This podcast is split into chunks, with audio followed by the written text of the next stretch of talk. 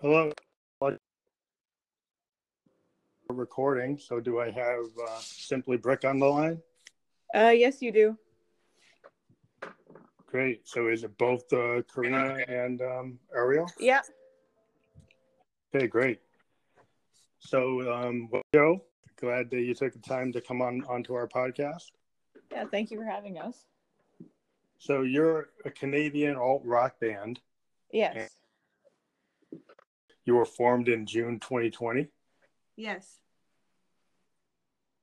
So you're currently working on your first. So this is a little different than we usually have bands that might have some stuff they talk about, but you guys are currently working on your material. So probably focus on the questions I sent you about how you got into music and how you guys met. Yeah, that's that's good. Sure. So the first question I usually ask bands are like, when did they first get into music and at what age? Whoever wants to go first with that, let me let me know. Um, I like when I was small, I've always wanted to play guitar, and I started.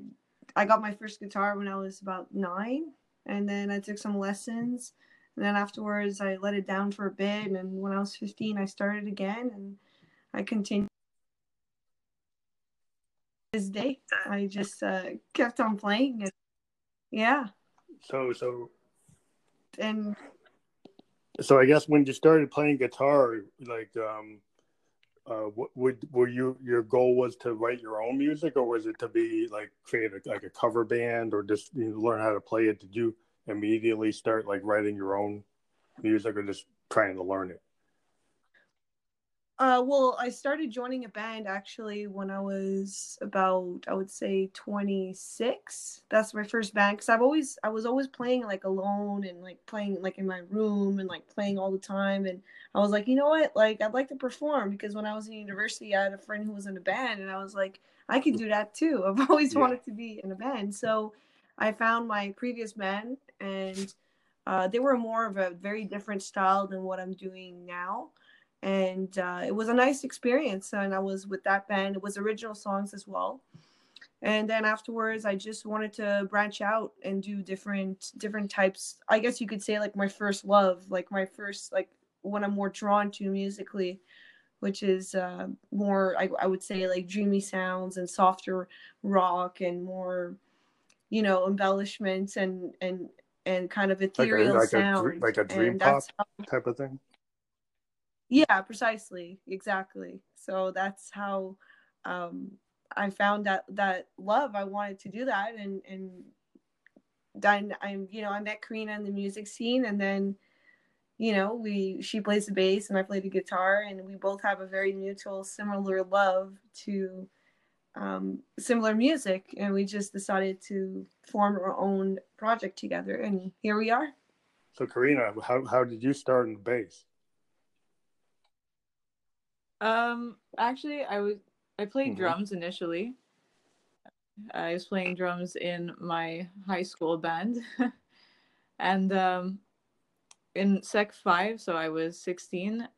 My brother joined that same uh, class as me, and he was the better drummer. My brother mm-hmm. also plays music, so I let him play, and the only instrument left was the bass. So basically, I was stuck with it.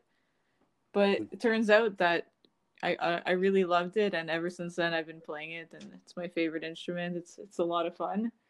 The and I, yeah. I've I've talked, and it seems like sometimes there could be I on this to be very.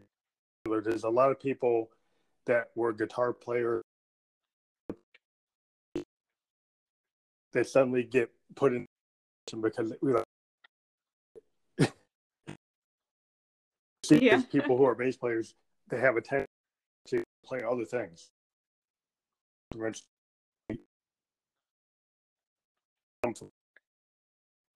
This in, in that's actually been a comment.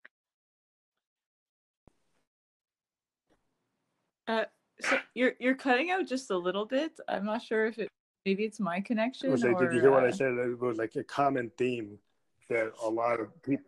Yeah. Oh, you hear yes, me? Yes. Yeah, yeah. Yes, I hear you now. It's better. Like a lot of bass players seem to have come from playing other instruments, and then in the bands they're in, they kind of need somebody to take it, and they took it. that they actually love yeah. it. yeah, most uh, bassists that I know used to be guitarists. Yeah, yeah. So it seems like if they have too many guitarists, somebody's got to switch to the bass or a keyboard or something. Um, yeah, exactly. So, what about the bass? Since I'm a musician myself, I'm a keyboardist, um, and I started actually on clarinet and sax, and then I said, well, I can't really write songs on clarinet and sax. Not mean, if you're in a jazz band, you could, but like if you're gonna write a pop song, write a music, you know, music, usually you need a guitar or a keyboard. So, so what, what do you the the way the maybe you can describe what you like about playing playing bass. I have some ideas about when I've talked to bass players, but like your kind of take on it. Well, I don't. I don't. Uh, I don't actually like slap or anything. I'm more of a melodic bass player, I guess you would say. Like I mm-hmm. play chords and higher up on the neck, and I don't know. It's just I find it's for me. It's easier than guitar because I find the guitar is just too small, and I can't. Uh, six strings, you know, is too much. I can't mm-hmm. make chords on that. Bass, it's nice and spread out, and I don't know. I just it sounds different to me. Like I find guitar is so popular, and like it's such a beautiful instrument, obviously, but. I... So do you like that the rhythmic nature of how you have to tie to the drummer? Yeah, I could be more so, so I, I, I like about, it, and it's easier for me to play. Do you on. like the idea of being kind of in the rhythm section of the band, like being tied to the drummer? Hello? Yeah. Do you hear me? Hi. Hello. Can you hear me? Yeah. I'm just gonna check my Wi-Fi, but I yeah, I can... really. Uh, I'm not sure why it would do that. Yeah, I mean, usually it shouldn't do that. I mean, I, I, I do a lot of these, but it kind of is dependent on if if there's a good bandwidth or too many people are on the Wi-Fi or something. But um, normally it, it, doesn't have a problem, but make sure you're. Hold on. What we're gonna do? Just give us just a, a, moment. We're just gonna go somewhere else. Okay, just give us a okay. minute. Can you hear us? Yeah, I still hear you. Can you hear us now? I still hear you. Okay, hold on. We're just gonna go. We're just gonna go over here. I still hear you.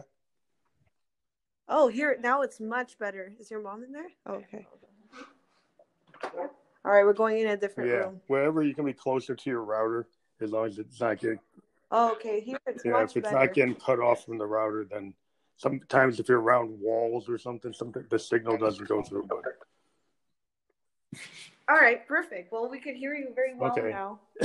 I think we were talking. Sorry that's no that. problem. I think we were talking about how bass players kind of come from can come of you know maybe they were guitar players or maybe they were and um, what I was asking about playing bass is do you like being in the rhythm section of the band you know in terms of being locked in with your drummer though I know you're looking oh. for a drummer but usually the relationship between a drummer and the bass player is pretty tight in in yeah, the song in the song yeah definitely have to have a good drummer and definitely have to be locked in. That's the most important part. Yeah, and that's I think it's cool about being a bass player because, like, I, you know, as a keyboard player, my bass hand kind of you know does what you do on a bass. So like, and I have like Moogs and stuff. So when I play with drummers, I kind of lock in like a bass player, you know. Yeah, um, of course. And and I, I I can have that same kind of relationship that you have as a bass player. So I can I get it and it's cool. but um so so let me get back into some of the other questions I like to ask. Um, so a lot of times, um, you guys realized you had a talent to, to to for music, you started writing your own music. You were in bands, um, but who are your influences specifically? If you're willing to, to kind of tell us who they are, each of you, like in terms of your musical heroes or influences, people that you kind of made you want to be a musician. Well, my number one like musical hero, it would have to be John Frusciante. I love his style of the way he plays the guitar, and sometimes it's just he doesn't use like over you know com- complexities of like embellishments or things like that. Sometimes it's just like these spaced out notes, and it's just just the way that he plays it is just so beautifully played, and mm.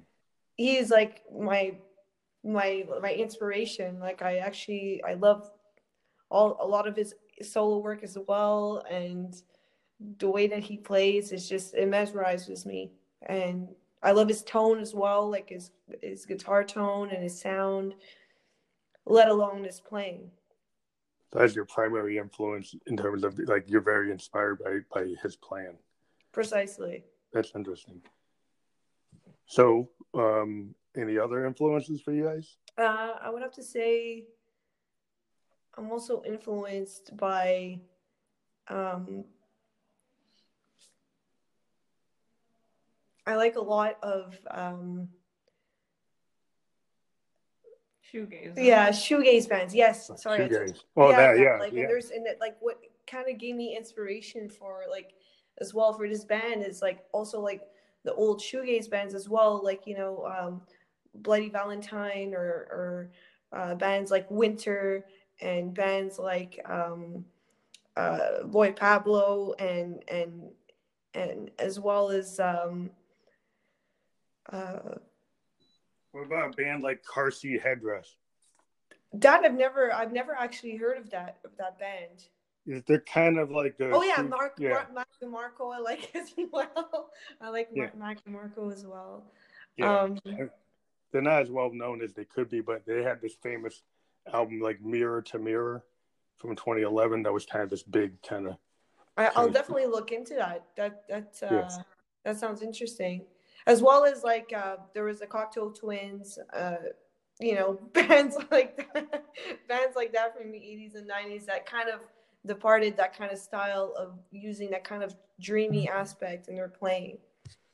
Yeah, that's interesting. I've always well, being a I'm, I'm into progressive rock as a keyboardist, but I was very much influenced by um the Velvet Underground, like Lou, Lou Reed and the Velvets, which Mhm. are kind of like the root of all like alternative music. Kind of you can go back to Lou Reed and the Velvet Underground. Oh, of course. That- yeah, Reed's yeah. a great, great artist. And also, I wanted to mention, I just that just brought it brought it to my mind. Like, I like jazz a lot as well. Oh, And- cool. Like sometimes using like some some I like using jazz chords in my playing, and and I love you know like jazz guitarists as well, like Wes Montgomery and the Mhm. different styles of playing that jazz musicians have as well. yeah, I mean, uh, yeah, that's a big draw for me. And like me as an African American artist, I've been drawn to like Coltrane and Davis, and uh, of like course, Miles Coltrane and yeah, yeah, yeah, and, and like uh, Sun Ra, which is a more rare. They're kind of like Sun Ra is like the Velvet Underground of jazz. They were like a bebop band in the '50s that suddenly in the '70s started doing kind of. When the late '60s and '70s, they started doing something that was sounded kind of like funkadelic before funkadelic. Um, they actually dressed up in like space costumes, and they were a bebop jazz band, but they dr- went on stage with capes and space costumes, looking like Parliament Funkadelic um, in the late '50s. And actually, Parliament Funkadelic kind of took their kind of space kind of motif from them. Wow, And- that's pretty awesome. That's very they're very creative and actually funk too is really nice as well. And Karina's actually very very like influenced by funk as well in her playing. Oh, yeah, I love like Bootsy Collins and and uh, you know the whole Parliament Funkadelic vibe. Oh, yeah, uh, Parliament's yeah. a great funk band. Yeah, they're yeah they kind of like created hip hop everybody samples them like most of hip hop is actually sampled parliament funkadelic records really. Oh, I didn't know that. yeah yeah most of the core hip hop when hip hop started most of the bands heavily sampled bernie worrell and bootsy collins and you know george clinton's music if you go back and listen to funkadelic albums and you listen to early hip hop they used the MPCs, like the Akai MPCs, and they sampled tons of funkadelic records. I mean, almost all they were very heavily layered, and they took lots of different like small clips, but they took them from like all their big hits in the '70s, which a lot of kids probably didn't know, so they thought it was original. But it's it's all kind of taken from there, which is the DNA. Like it's all James Brown, it's all funk, you know, it's that that style, but it's interesting. I mean, I think that's a foundational thing for most music today is between like jazz and funk. Uh, there's a lot of That's the thing, like blues and jazz, like that's what a lot of people don't realize is that that's the foundation of of all like a lot of music that we listen to today, as well as rock and everything that's popular today, or what became huge. and that's what people don't realize. And that's the source. Blues and jazz and funk as well evolved out of that, and that's the beauty. Yeah. Yeah, being an, like again being an African American artist, I kind of would have that in my DNA, kind of handed down. But but but it's just interesting that a lot of people think rock and roll is like it's what it's, it's kind of like oh it's a Led Zeppelin game, it's No. an Aerosmith game. It's like it came from Lead Belly and Robert Johnson, and Bo Diddley and all. Yeah, I totally Yeah. agree with you. They're like the originators, even like Chuck Berry at the time, and Yeah, you know I mean, the actual, you know, in Louisiana when they'd have like uh, what's that? Uh, like right before jazz started, there was a, forgive me, I forget the jar, but it was that. Um, what was that? Yeah. It? it was a jar that happened. It was right before jazz.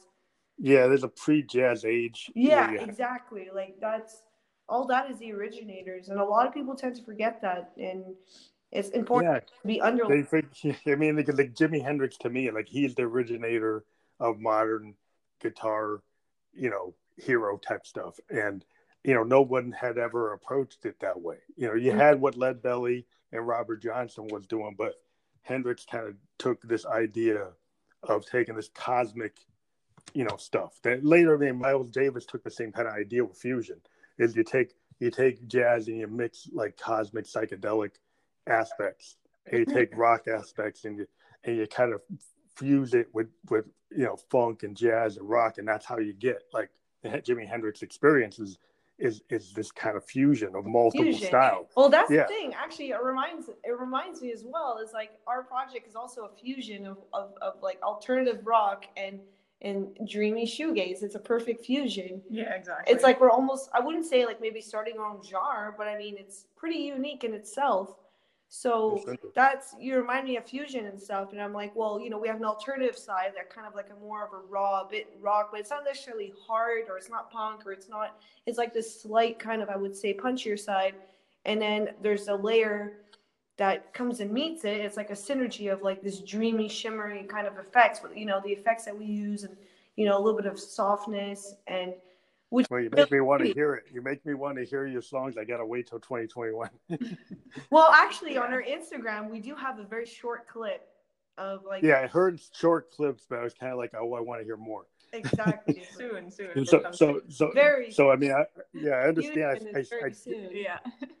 yeah, I do get. I hear your your dream pop kind of vibe. I hear that shoegaze. You know, like I said, there's that head, car seat headrest has. You maybe you don't know them, but you have some some sounds like them. Um, they have an album like Mirror to Mirror from 2011, Face to Face in 2016.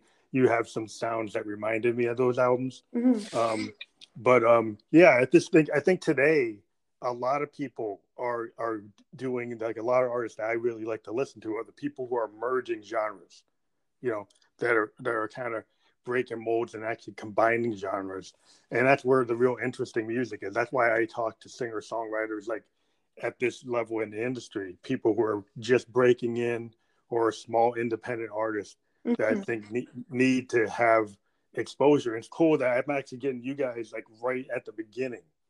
Like some bands I get like in the mid stage or maybe a little further on, but it's cool that actually I'm catching you guys even before you have your first single, which is cool because I like to have bands come on uh, and actually talk about their music when they release a record. So once you start releasing, we definitely can have you on. And not we're not we're closing, but I just like like to you know explain the whole reason why I do this, and now I can kind of watch you guys grow.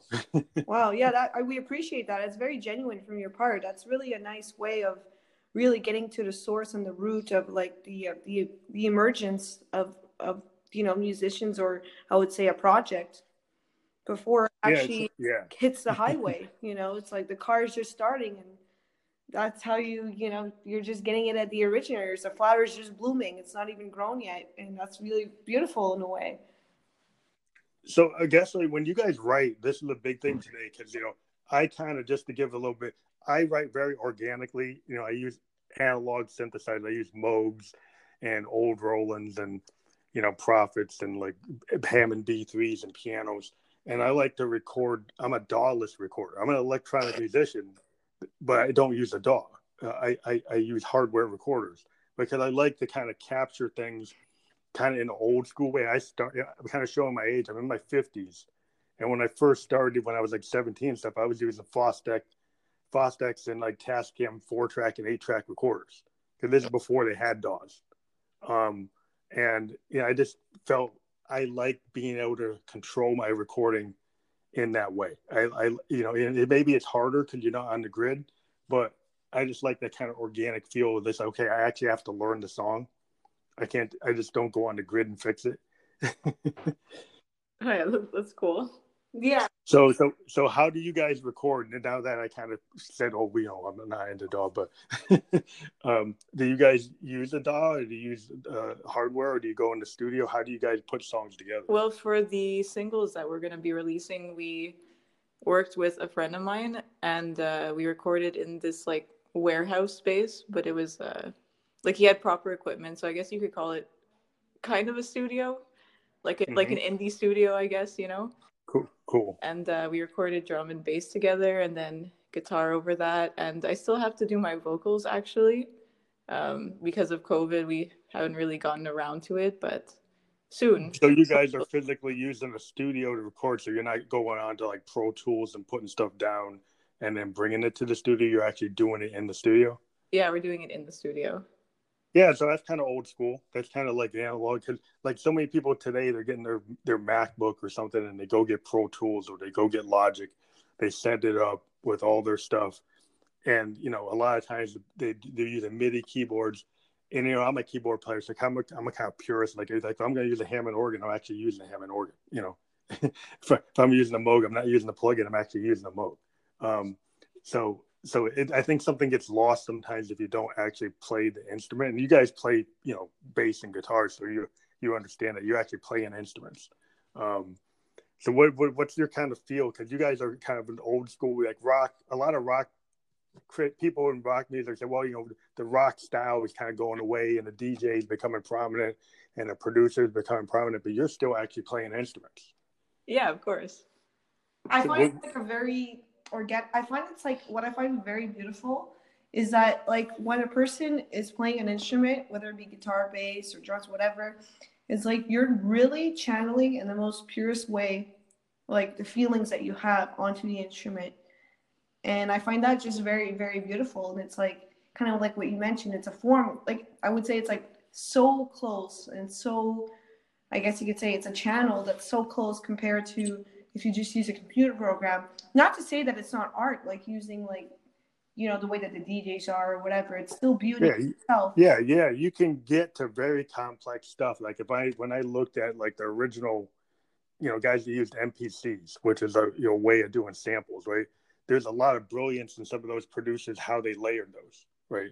And so when you're getting into complex hip hop and taking clips and stuff, as a producer, you can be as artistic as a painter, a sound painter, you know, because if you've got the skill set, you kind of know what to put together, like the Dr. Dre's of the world that knew how to layer things and had a feel for it. And so DJs can, they actually can become producers. I saw a um, documentary on Amy Winehouse and Back to Black.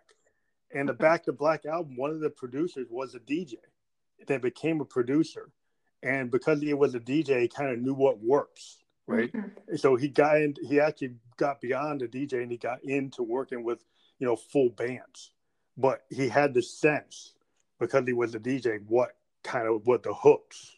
Mm-hmm. So he knew when he was with the physical bands, he knew how to get them to get into the hooks. You know, and I and he actually used acoustic bands and real drummers and stuff, but he had this kind of capability. So I'm not that I'm denigrating DJs, but I think it's he this guy who was a DJ did have the respect for people who actually played.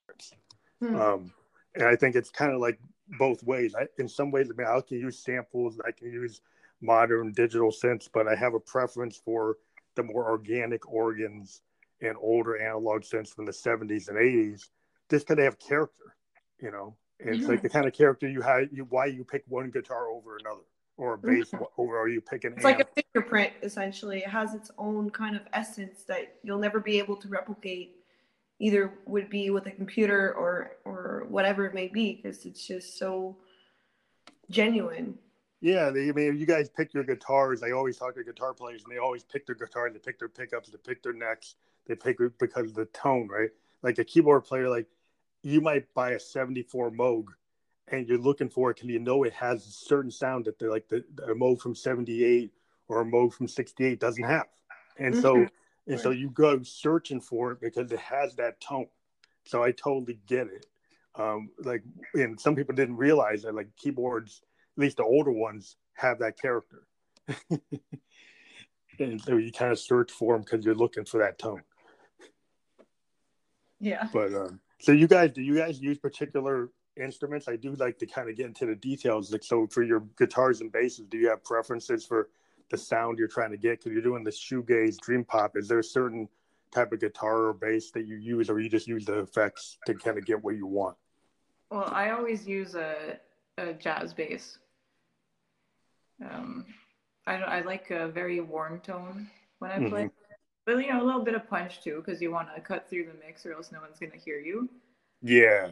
Uh, yeah, I don't know. I just ever since I started playing, I've always used the jazz basses, and I just you- prefer them. They have a small neck, you know, they sound really nice, and On the bass, do you do you sometimes feel that the recording engineers and producers sometimes try to hide the bass, or do they? You know, in certain types of music, bass is like elevated. In other types of music, sometimes it's like pushed down. Do you Yeah. end up having to like fight with the producer or the person to say, say, you know, I really want to hear that? Uh, usually, usually, um, I don't have to fight for it. But one thing I have noticed is that some sometimes they try to put on like a fuzz on my bass, which I, I can't stand that sound. I just I find it sounds like farts, to be honest. There's like a like a thick fuzz on a bass, so Yeah, Uh, well, sometimes people try to get basses to sound more guitar-like. You know, it's funny. Like John Entwistle from the Who, sometimes his bass could carry like a like it was playing chords. You know, that's he, cool. I like that. He used that, and it, it would it would actually distort as much as Townshend's guitar.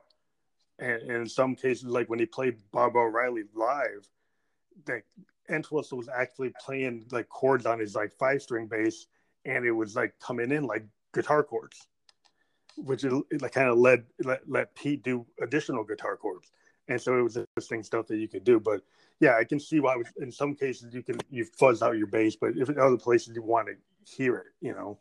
But um, yeah, it's interesting because I was watching a, another um, documentary on Metallica, and it, when they they got their new bass player after their bass player kind of tragically died in an accident, um, the first album he was on, they like made it so you couldn't even hear him, Oh yes, I heard about that. and he Mm, was yeah. like, it- Yeah, that's Yeah. that's awful. Yeah, and he was kind of like he was trying to fight for it, but he was the new guy in the band, and he was kind of like, oh, I guess I got to deal with it, Yeah, you know. that's that sucks. You need bass, at least some bass. Like with no bass, there's no feel. Like, there's there's nothing there. I I feel like the bass is like the heart of a song. Like it's it's like the I would say like the foundation. And that's another thing with our project is that I always tell Karina like I like because she also does a lot of bass solos and very groovy, like very nice. Um, it really grabs your attention. hmm One of those like very melodic solos, and I like to put a, a spotlight on that because often it's like yes, like the guitar in a band or in a project or whatever. It's like often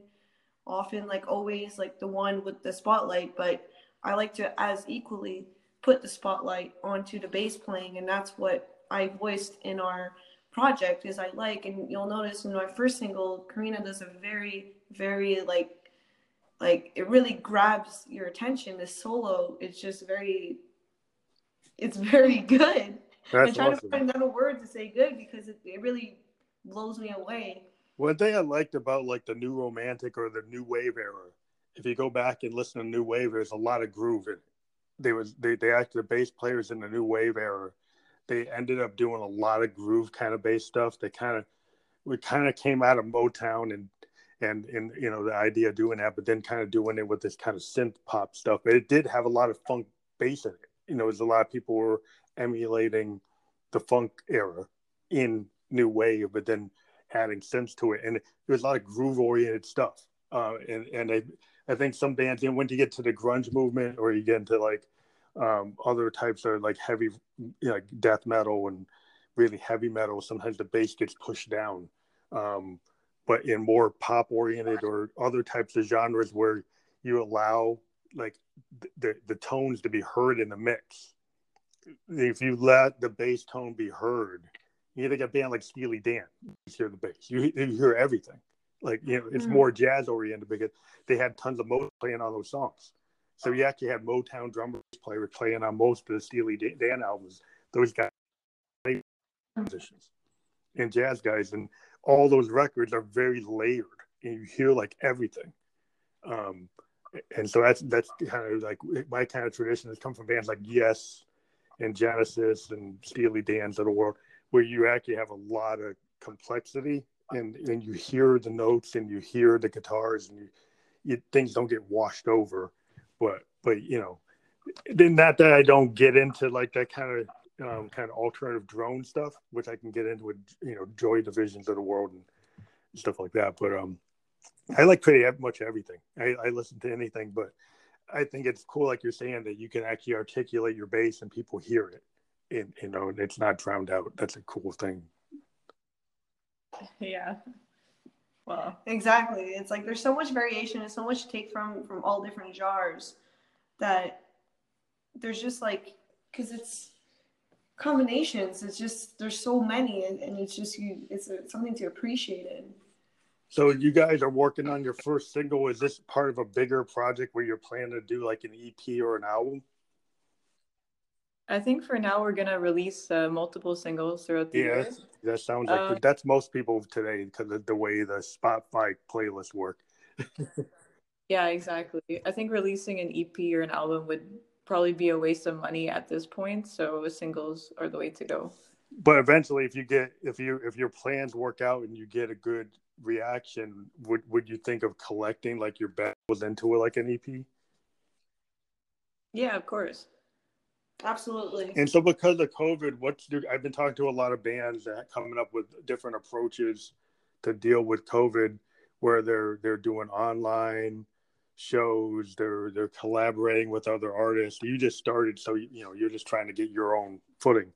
But in terms of presenting to your audience, are you guys just looking forward to actually you know things opening up in 2021 and going the traditional route of playing shows? Are you having a plan to like do videos on YouTube or live performances? What's your kind of overall plan? Um, well, we'll definitely release some videos. Uh, definitely a music video with the first single. Um, for the performances, we'd like to do the traditional route of uh, going to bars, you know, playing around the city, you know, going maybe to Toronto or cities close by and uh, yeah, I prefer that to streaming because we don't really have enough good equipment, at least right now, to properly stream it. Like it probably wouldn't sound that good, so I think a bar would be the better option. Yeah, I think was as you start, it, this it just seems like you know, well, I don't know. It looks like because of the vaccine, things are going to be in a better position in 2021. Uh, and it does take some equipment to get that sound, especially like if you're like me, I'm a keyboard based band, so a lot of my stuff is already like electronic in some way, even if it's analog. So it, I do a lot of Instagram streaming from my home studio and Twitch and YouTube. I've actually invested in the cameras and all the stuff that lets me send my soundboard out. But you know, it's something I I invested in like a couple years ago, so I, I already had it. Um, it is something that it, it, takes a little bit to build up, and a lot of bands are were focused on doing, you know, having their amps and having their stuff for playing live shows. And so, there, but just now that things have shifted, a, a, couple of bands I've talked to in the last six months have started to invest in, you know, that infrastructure to actually have a green screen, have the cameras, you know, run run a show. Uh, just because it's it's been getting so hard, they weren't getting any way of getting out um, to the public. But do you feel like it, where you are, you guys are going to be in a better position 2021 to actually play live? I mean, we're gonna need to find a drummer first, and we can't do that right now, obviously, because of COVID. It's, uh, so first hmm. that, and then hopefully, if things get better, we'll be able to play in bars by the end of 2021, or maybe this summer. Mm-hmm. You know, bit hopeful for that. We'll see what happens. And we look on the bright side of things, like with COVID, like this gives us a chance actually to really work on our songs and finish all the canvas on a lot of ideas that we have and kind of put them together and perfect them.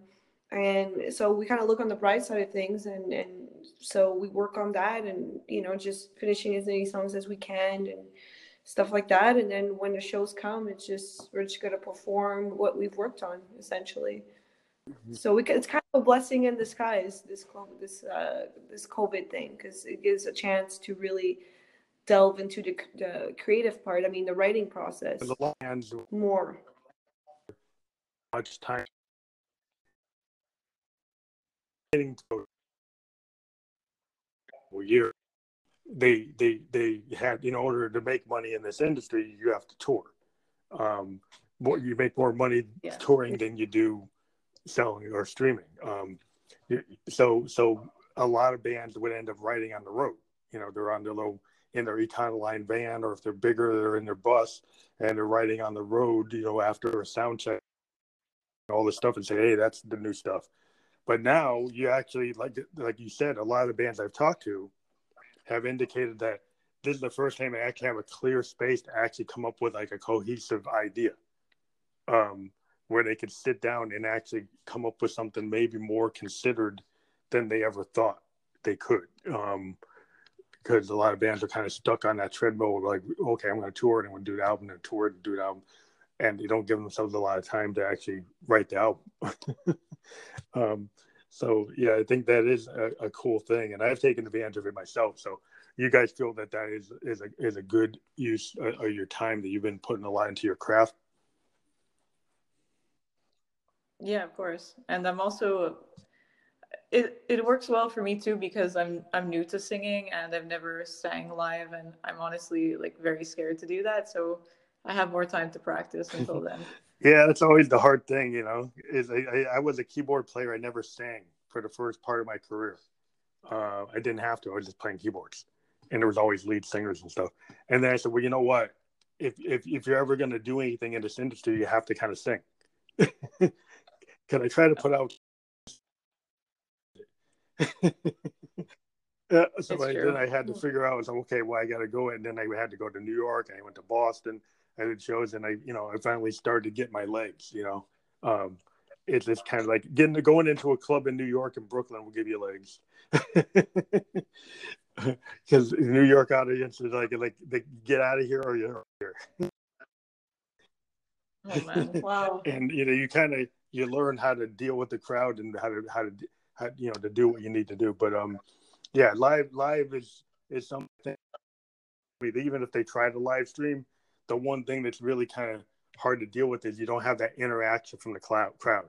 A lot of musicians we kind of feed off the crowd, you know. And if you if you're trying to play live and you don't get any feedback because you're just in your room or you're in a garage or you're in your basement studio, you don't get that feedback from the crowd. And I think most musicians kind of need that feedback to kind of do their performance.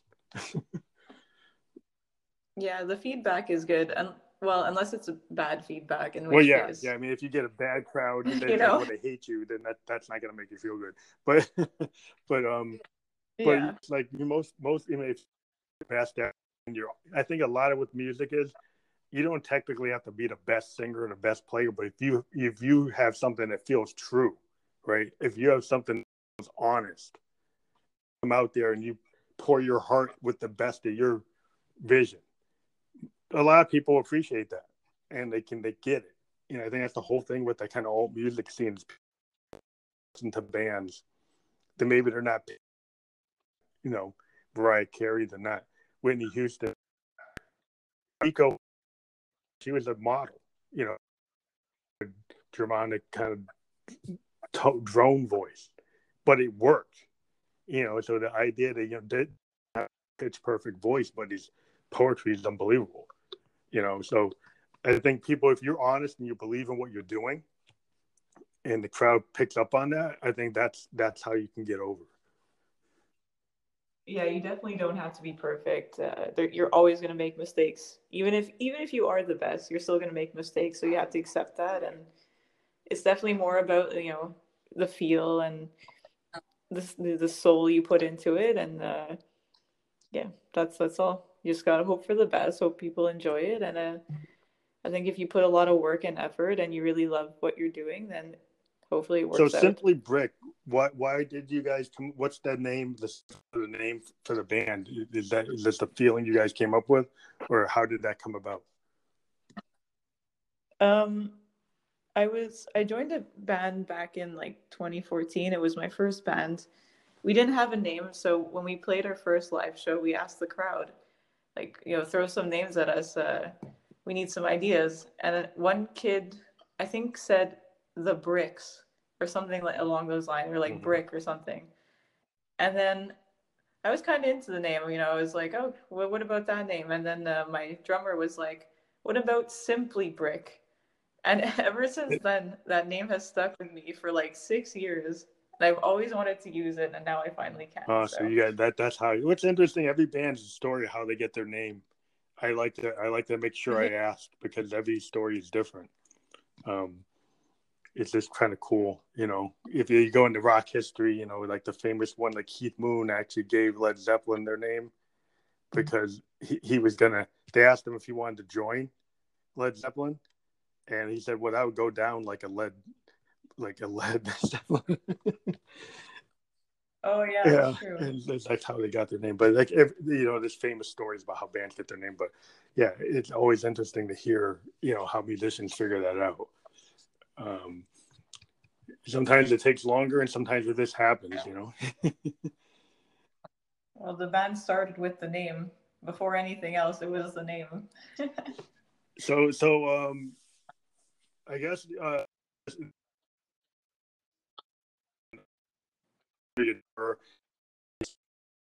during auditions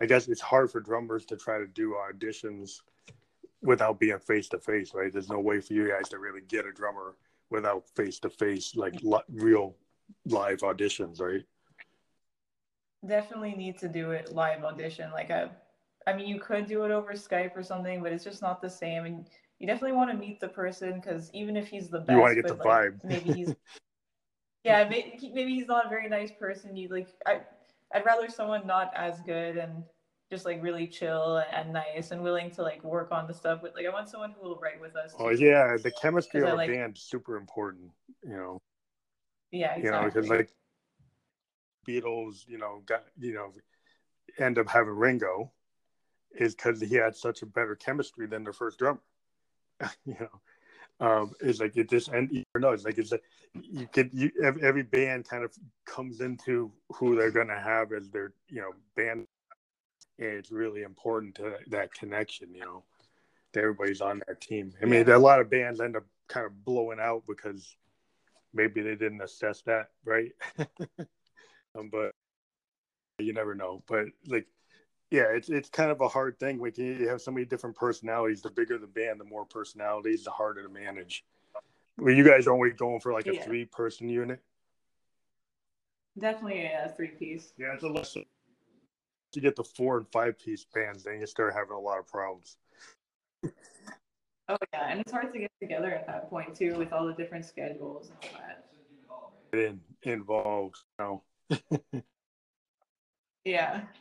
You know bands like the Grateful Dead and Allman Brothers, so many members, and everybody started fighting. You know, um, and just because it's like everybody gets their personalities involved, and suddenly, you know, who's who's the who's the alpha, who's not the alpha, who's doing this, who's doing that, and you, you kind of got to get into this thing. I remember REM said that the reason they stayed together, they just said no matter who was writing the song, everybody's getting 25, 25, 25, 25. Everybody split four ways.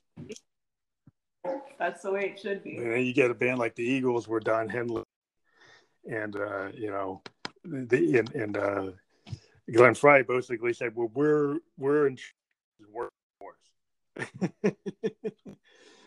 so Well, I think it's. I think it should be Yeah. equal.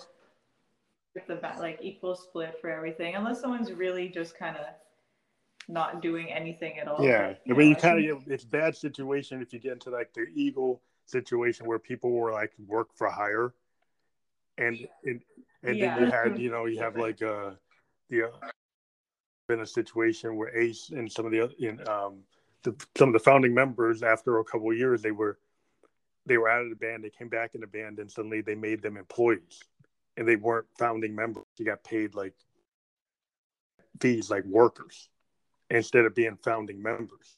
And I think it's a bad dynamic. When, when if you do that, then it's a bad. bad it becomes more like a job at that point, and I don't know. It's like I find that as long as everything's like equal amongst all members, and I, I personally find less members you are, the better it is. And obviously, I think you need to have a very good connection with the person to be able to voice what you like, what you don't like, you know, how to help each other out and all that kind of stuff. And when it becomes like four or five, six, even like that just becomes there's way too many people.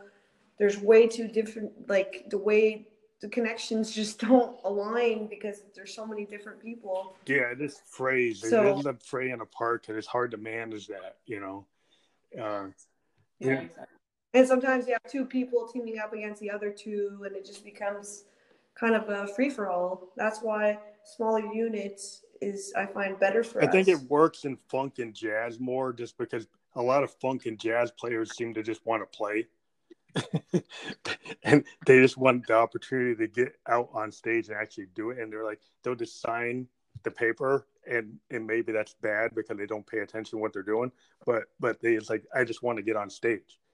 I just want to, you know, mm-hmm. I just want to get out there and be playing in New Orleans or playing, you know, at the club, you know, or on the tour circuit. And a lot of a lot of you know that was the one big problem with a lot of kind of um, soul and jazz musicians is you know even Motown musicians they they didn't really read what they were signing, and they just wanted in front of crowds, and so they kind of let the industry mess them up. But um, you know, a lot of it is because they just musicians tend to like if you give me a place to play, I'm going to go, you know, and I'm going to do it.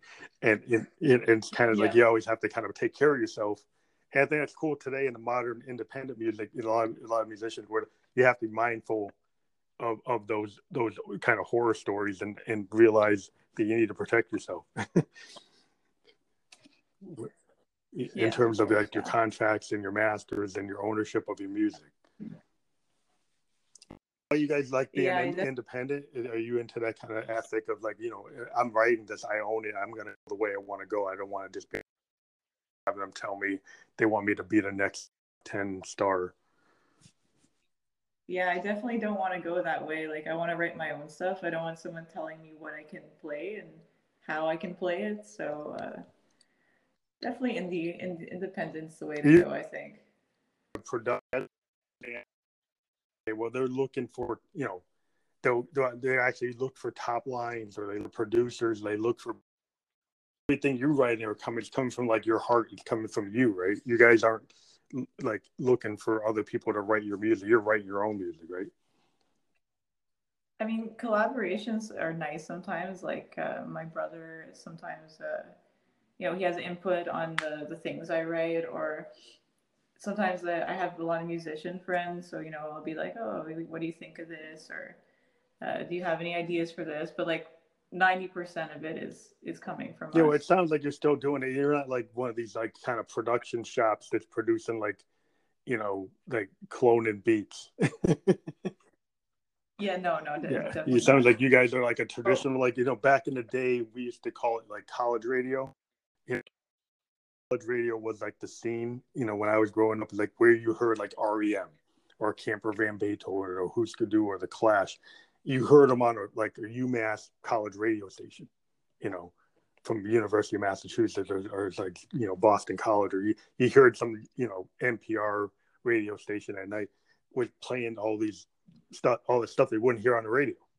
And that kind of got me into music because I was like, that's where I heard all this, you know, replacements and, you know, Sex Pistols and television, you know, all those bands. Like to me, it's like they weren't super big, but they were very kind of um, inspirational. Because yeah, they wrote their own music and they weren't trying to be the latest thing, but they they they, they seemed to be really honest, you know. And that's what I like in music when people see are coming from that kind of honesty. Yeah, Definitely. And that's the thing, like, uh, you know, we're gonna aim also to play at the, co- you know, the college radio, like, you know, the McGill, you know, CKUT. If we could in the states, want to send our stuff to K E K E X P or yeah. K. yeah. yeah, that station. Like, you know, we have a list of like college radio stations that we'd like to send our stuff over. And, you know, we just want people to enjoy it as much as we do. Just to... That's the right approach because that's really the scene, you know, other than, you know, because, you know, some of the social more hip hop DJ mm-hmm. and those college radio stations right. are still supporting like alternative types of rock, indie rock you know, and alternative rock and shoegaze and stuff you guys are doing is still kind of in the radio space. Um, mm-hmm. And even the satellite radio space has places for it, but um, but the traditional radio is kind of where I like to go because you'll get you know get the young DJs or the even older DJs are willing to try new bands. You know, that that's what I'm always looking for. I don't want to keep on hearing. You know, I love Tom Petty, I love Led Zepp, I love Heart, but I don't want to hear that all day. you know, I want to hear something. Exactly. I want to hear something new. Precisely. It's the most important thing. Yeah, American radio in some places got has gotten so tired. I mean, I keep on hearing the same songs that I heard in like '84. Mm-hmm. you know, they're still playing. That's it. That's why it's like good to have a variety, and that's why like we were mentioning earlier, the fusion of different genres, just kind of like what we're doing, is going to be a breath of fresh air for people. It's going to be the first time listening to our music because it's not something that you hear every day. Yeah, I think it, what I heard that was very encouraging. That one thing under COVID is a lot of people are listening to more new bands than ever. That I heard some statistics that people are willing to try new music just because they're probably have more time to do it. And so there's yeah, a lot of people actually there, there's an opportunity for a lot of new bands right now. Um, it, it's definitely a good time to release music, I think, and even just like posting online, people are more on their phones. You know, people are bored. You can't go out, nothing to do. You can't socialize. At least here, anyway. Well, I think yeah, it's the same thing in the states. We kind of yeah. we were in a good place with COVID, and then we got to a bad place. yeah, exactly. So like, there's not much else to do besides like really going on the internet, playing some video games, exercise, of course. Yeah. That's why it's a good time to be posting, we'll do a podcast putting out your music. You have a lot of time to create your stuff and, and really put all your energy into it because there's nothing else distracting you. Like, you know, this is like one of the main things that, well, the one things that, that, that, that keeps time going by so fast. I even forget that we're in COVID because I'm so immersed in this project and you know, it just makes me so happy just to create and just it's just such a beautiful experience and that's why like it's just it also gives a chance to people during covid if they have this kind of uh, lenience leniency in themselves in order to, to create to create music yeah. then they can start their own project because they have all the time in the world to do these different kind of mus- musical projects. Well, I think that's what's great. Um, that I, what I found is um, sometimes um, you know, it, some of my friends that aren't artists, they don't really understand like the creative process, right? So they're like, they they don't get it. That's why I like have, because then I get to talk to other like-minded artists, you know, because I think when you're a creative person you take the things that happen to you, you, you kind of like a novelist or you're like an actor, you soak it in, and then you are able to create art from your experience. And you you take stuff that you subconsciously absorbed and consciously absorb and turn it into work. And and yeah, other people course. that can't do that, they don't understand it. Right. They might appreciate it, but they don't understand how you can do it. But it's cool to talk to people that actually know what that's like. And that's why I actually do the podcast. so, because then I can actually talk to like minded individuals. I mean, I've talked to poets and actors and musicians. They're all kind of coming from the same exactly. place. That's the thing. You get to do things that you've never really thought of doing. And like, you never, sometimes people didn't have time before because they're so busy with their day-to-day life now people work from home and you have more time at home and you're more rested and all that rest gives you more creative energy and you can use that in these kind of outlets whether it be musical or painting or whatever it may be you're not as tired anymore some people can't work and yes like that's very unfortunate but also like if you're some people are like if you if you still have a chance to get paid by the government but you have to stay at home then at least you could use that time to do things that you've always wanted to do that you've never done before. And music is one of these things. Yeah, definitely. Because I mean, I, I'm lucky that my day job is I'm an IT guy, right? So when this happened, you know, we we used to be able to work remotely anyway, um, and we just said they just said, well, just stay home. And so then what was cool is I used to have to fly out. I used to have to do all these two hour, four hour commutes, and now I don't have to do that. So then all that time I spent commuting, I can put into my art. And so to me, it was great. It's like now I got four hours in a day that instead of commuting, I can actually write a song or do a podcast. And so that to me, it was like it's actually been a good, a good time for me, which I know a lot of the people have have trouble, but like I've been able to take advantage of it in a, in a way that maybe other people is like a negative for them. But for, for me, it's been a, a positive situation. I get to talk to guys, people like you. Yeah. Exactly. That's that's a good that's a really great positive. And that's the thing. Like I've realized that to be honest, like aside from not being able to see music performances, which I really enjoyed as well before COVID, like I was telling Karina, actually, it doesn't feel like there's COVID happening because I don't know, I'm enjoying myself a lot and it doesn't feel like for me much has changed. I mean, now it's more severe, but like this summer, like to me, I was having so much fun doing this project and so it's just how yeah you know, the COVID does have it's a blessing in disguise for many things. Well, I think it makes people realize how important family is, how important their friends are. Precisely. Yeah. I think exactly. I think when something bad happens like this, you know, it's kind of like a, a 9-11 that didn't go away. It keeps on building up. Like mm-hmm. every day you get like 9-11 numbers and it's like and then yeah. what happens is kind of crazy. It's like when 9-11 happens on one day, that's like everybody can understand that. But when it's happening every day, yeah, Constantly. people don't people don't just, get it. Like in the U.S., we're hitting like 9/11 numbers like every day, and and yeah, and people uh, just get numb to it. Um, but I think it's to also be very mindful of like you should try not to get numb to it, and you should be aware of it, and you should like take it and understand it, and don't you know don't get freaked out by it, but you just be aware of it and don't lose that, you know, because I think well, yeah, I think it's important to your creative process to be kind of aware, and don't don't get totally like not able to do anything because of it, but don't forget about it. well, yeah, be careful, you know, be respectful, wear your mask, everything like that. But I'll, there's still like don't don't despair because it will end, and there there are positives to it. You know, yeah, like, I think people, yeah, like, like we said, you know.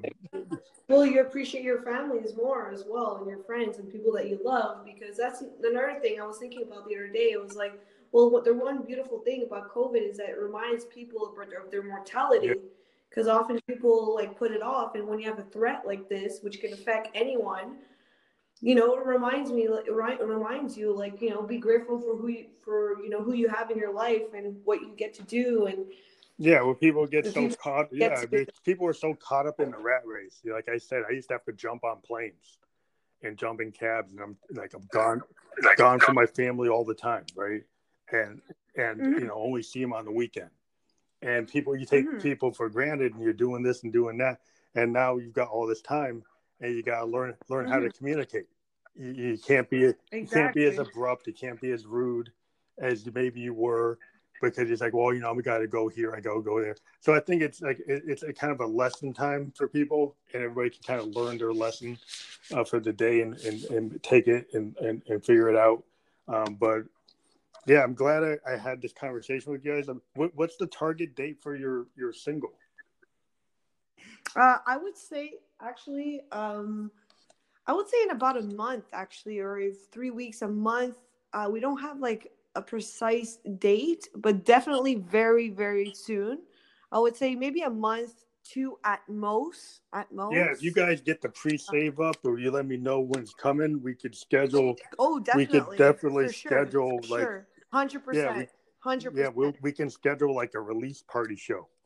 Um, yeah, really? yeah. We, no way. I'll definitely tell Karina. Yeah, that. yeah. So that would be really good, actually. Yeah. Can, yeah. He's, you know, like saying like he wants to do a release party when we when we like a show for when we release our single. Oh, that'd be awesome. And like he was asking like, um, because yeah, because Karina just went to the ladies' room real mm-hmm. quick.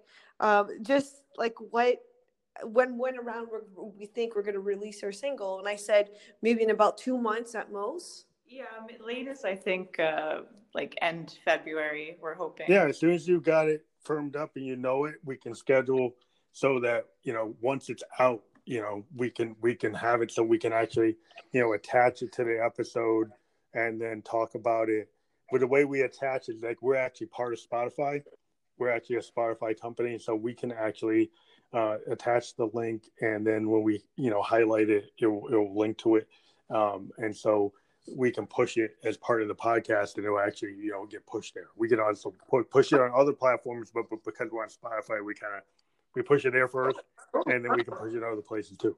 But um awesome. Thank you. That's yeah that's we really appreciate that. That's really that's really awesome. Like that would be really great well that's the whole point of what we like to do because you know like i said i'm a musician myself and what i created this podcast because a couple years ago there was some people out there they were charging people like a hundred bucks to be on a podcast and and mm. i said with like you know i i'm a musician i just want to talk to other musicians and i'll just do it for free and then i ended up you know linking up with these guys and i end up getting paid from my plays so you wow. so I, I get like money coming from how many plays happens so I don't have to charge anybody.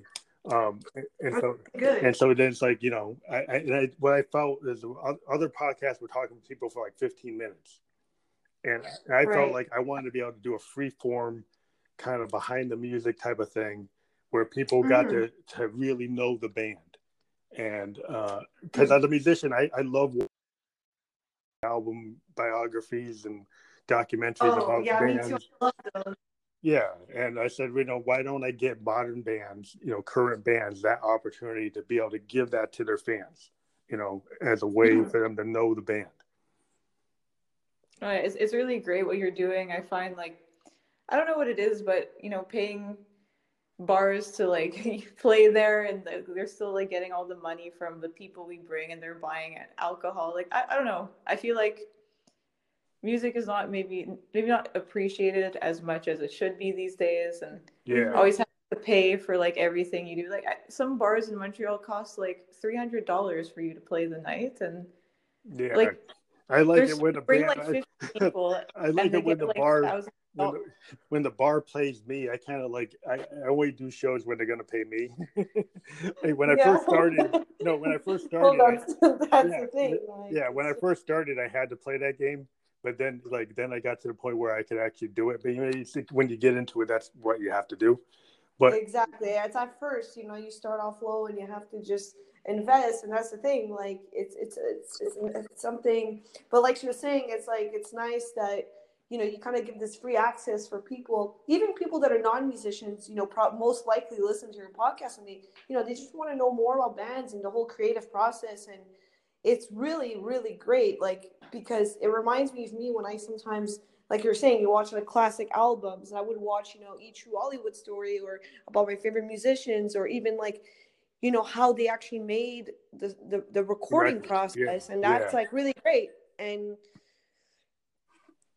that's really what what you're getting at which is very good well and you like, know I'm, it I'm should be music. a free thing that people appreciate the musician for and see how much work goes that a musician goes through and you give people a chance to view that and maybe people actually after listening to your show they realize hey i should support this artist i should pay because you know they're working their heart and soul and and and putting it into something and it's a lot of work. People don't realize how much work goes into a recording process practicing you know composing making harmonies match. All of these different little things is a big it's a lot of work but obviously you know we love it but people yeah you know you give a chance for for people to realize that and to actually support the artists in what they're doing to love to share their love with the world and to share their fingerprints and their own unique sound waves that will never be replicated by anyone else out to the world which is a very beautiful thing. Well the other thing we do is like once you get out there and you have like your spotify profile a lot of the spotify profiles and SoundCloud profiles actually have a place where people can donate to the band, and we mm. we always encourage anybody who likes a band, right? We always tell them, you know, go to iTunes and actually buy the record. Go to Amazon and buy the record. Don't just Yeah, don't just stream it. to- Yeah, go to the band's website and buy it. Buy because it. that's the thing there's no more like like it's not like even just in the 90s you know there was albums and people would go to hmv or like you know music stores and buy the album right now the only way a person can make money is by touring if you're a musician or merchandise and you know spotify it's kind of like the new it's a beautiful form of easy access for people to access music but at the same time it does kind of make making profit out of music much harder because you know people just listen to it for free instead of Yeah. actually buying things from it or actually buying an album or buying you know it's kind of like today's uh napster essentially Well, that's what I try to get people I to find- Like, if you're willing to buy an Xbox game for sixty bucks or seventy bucks, and you That's buy a thing. PlayStation Yeah. Five game for sixty bucks, or you give a YouTuber Mhm. like Dashie, not that I mean I love Dashie, but if you go and give him a twenty dollar tip, you can't go on Amazon and buy that the download it costs nine dollars. yeah 100% i totally agree with you and that's what's a bit eh, frustrating actually because it's like you're going to spend something you're going to spend so much money on something that's not very sorry to say the word but i guess it's the truth something that's not very useful. Let's say like maybe a video game in comparison to like listening to a piece of music you know you listen to it and it brings feelings in you that the musician was trying to create and and also you kind of it's almost like a biography like what does this song mean you know? Oh i could relate to that. And also you, you can learn from Well, it the People are music like, oh, triggers you know, triggers feelings. You know, you get a you know, it triggers feelings but not only that inspiration yeah. I mean, as well like, you- inspiration and it creates this whole node of connection of of a domino effect of being inspired and stuff like that I mean, a Karen. I get back to like 74. You know, I, I brought when I heard close to you in like 74 or 73 and where I was, right? And that's what music does Mhm. versus a video game, you know? And and that to me is like worth a lot. But some people today after the Napster age, you know, maybe that's not as worth as much to them. But this whole show is also I always try to tell people like, you know, support the band's merch, go to their website, do do, do everything. If you love 100%. yeah, if you I love totally a band, agree. you know, support the band. And so, you know, don't just add them to your playlist. If you love them, actually do what's necessary. You know, treat them like you would treat a YouTuber and give them a tip. You know, Exactly. I feel I feel like it's just upside down now today. It's like you have people it's like on YouTube stars are basically not doing anything creative or productive. It's just because they're saying something funny or whatever and then yeah. they're I mean, it's a different world. My daughter is kind of into that, and I, I I have a hard time understanding it because I come from a different generation, and she'll watch all these YouTubers, and like I'm trying to understand it because she's like 20, and but it's like I have time to understand like why would you pay pay to see these guys? One time she actually went to pay to see a bunch of YouTubers at a convention, and I'm like, why would you go see that instead of seeing a rock show? You know, I I, I couldn't get it. I mm. couldn't. I didn't understand it. but, but No, I totally agree, and that's the thing. Like I, I'm like you. Like I just don't get it. Like I'm I, I'm very old fashioned. Like I'm 30 years old, but like I'm very old fashioned. There's still some things I just don't get with the way things are. Like like why is it that music is a form of art that should be appreciated? Not everyone can do it, and it's not something. And it's so unique. You know, when you listen to like a piece of Mhm. music, you know, it'll, it'll never be recreated again you know it, it's so genuine and it's so because everyone's so different everyone has a different soul and i guess i, I also view it in kind of a spiritual way because i am a spiritual person and it's just it's a fingerprint of your soul it's like the blueprint of who you are basically in a piece of Yeah, music or what totally, I totally having. get it. I mean, the music I love always is kind of wrought with the passion of the artist. You know, from if I if I listen to some really heartbreak albums like Neil Young's Tonight Tonight, you know, Tonight's the Night came out of you know the fact that he had a bunch of people in his Mhm. life, you know, died of drug overdoses, right? And he relayed it in an album, and it's very raw and painful, right? And it it's like it's like a story, and maybe that's too depressing for kids today, but it's like you know, it is a, an important to convey this kind. Of, and it wasn't just about you know oh I love a girl, I love this woman, or I love my brother, whatever.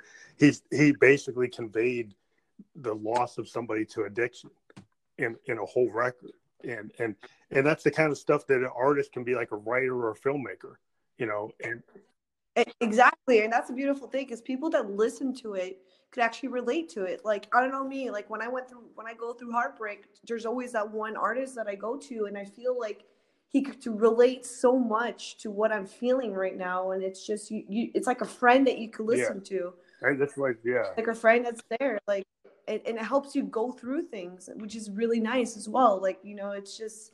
Well, we we're on the same page, and I'm glad. I'm I'm really looking forward in the next month to have you guys back on, and uh, we'll put, you know, we're going to put this episode out. We are actually on 11 podcast platforms, including Spotify, Spotify awesome. podcast, Apple podcast. Really? Yeah, and Apple uh, podcast, Overcast, Radio Public. What happens is once I publish this, it automatically publishes to 11 platforms, and we we will send oh, wow. you the link to the Apple and the Spotify and the Anchor FM. It will be on Radio Public and Overcast and a bunch of other ones. And wow, that's really awesome. We really appreciate that, and we'll definitely like we'll definitely put it on our page as well and mention. Yeah, we're gonna run a story on our, we'll run a story on our Instagram that will actually link right to the Spotify, and then you can kind of like it and push it and, and do whatever you want. We'll send you the links. Absolutely. We actually run a blog yeah. page on our GoDaddy site. We'll actually have a little article page mm-hmm. that will have like a picture of you. But normally, if you had had like your album out, it would it would link to it, but we'll link it back to your Instagram. Um, no way. Okay, so we'll really do that. But once know. your record comes out, we'll go update that page and, and, link it to your Spotify or Apple or or your website really? if you have a website. If you have if you sell a CD or vinyl, we can link to that. So um, yeah, so mm-hmm. we, we just like to push music. We push our music. We push everybody's music. But um, yeah, we're glad that we had you on the line. And um, we look forward again to your new music and uh, be safe and have a good holiday season. Yes, thank you so much. Okay, thank you. This will be out in about an hour, and we'll send you the link. We'll oh, send awesome. you the links. I just got to edit it and link link the segments together because it saved what we did before, and I just have to queue it up and stuff. But um, yeah, it'll be good. I'll talk. All right. Thank you. It's really nice to talk to you. Thank you. Yeah, thank you so much for what you did. We really appreciate it. Yeah, thank your friend. Yeah, if you know other bands around you that need, you know, the, uh, let let them know they can get contact me through my Instagram. All right. All right. Okay. Cool. Awesome. Thank you so okay, much. We really appreciate it. Night. All right. Have a good night. Take care. Bye. Happy holidays. Bye.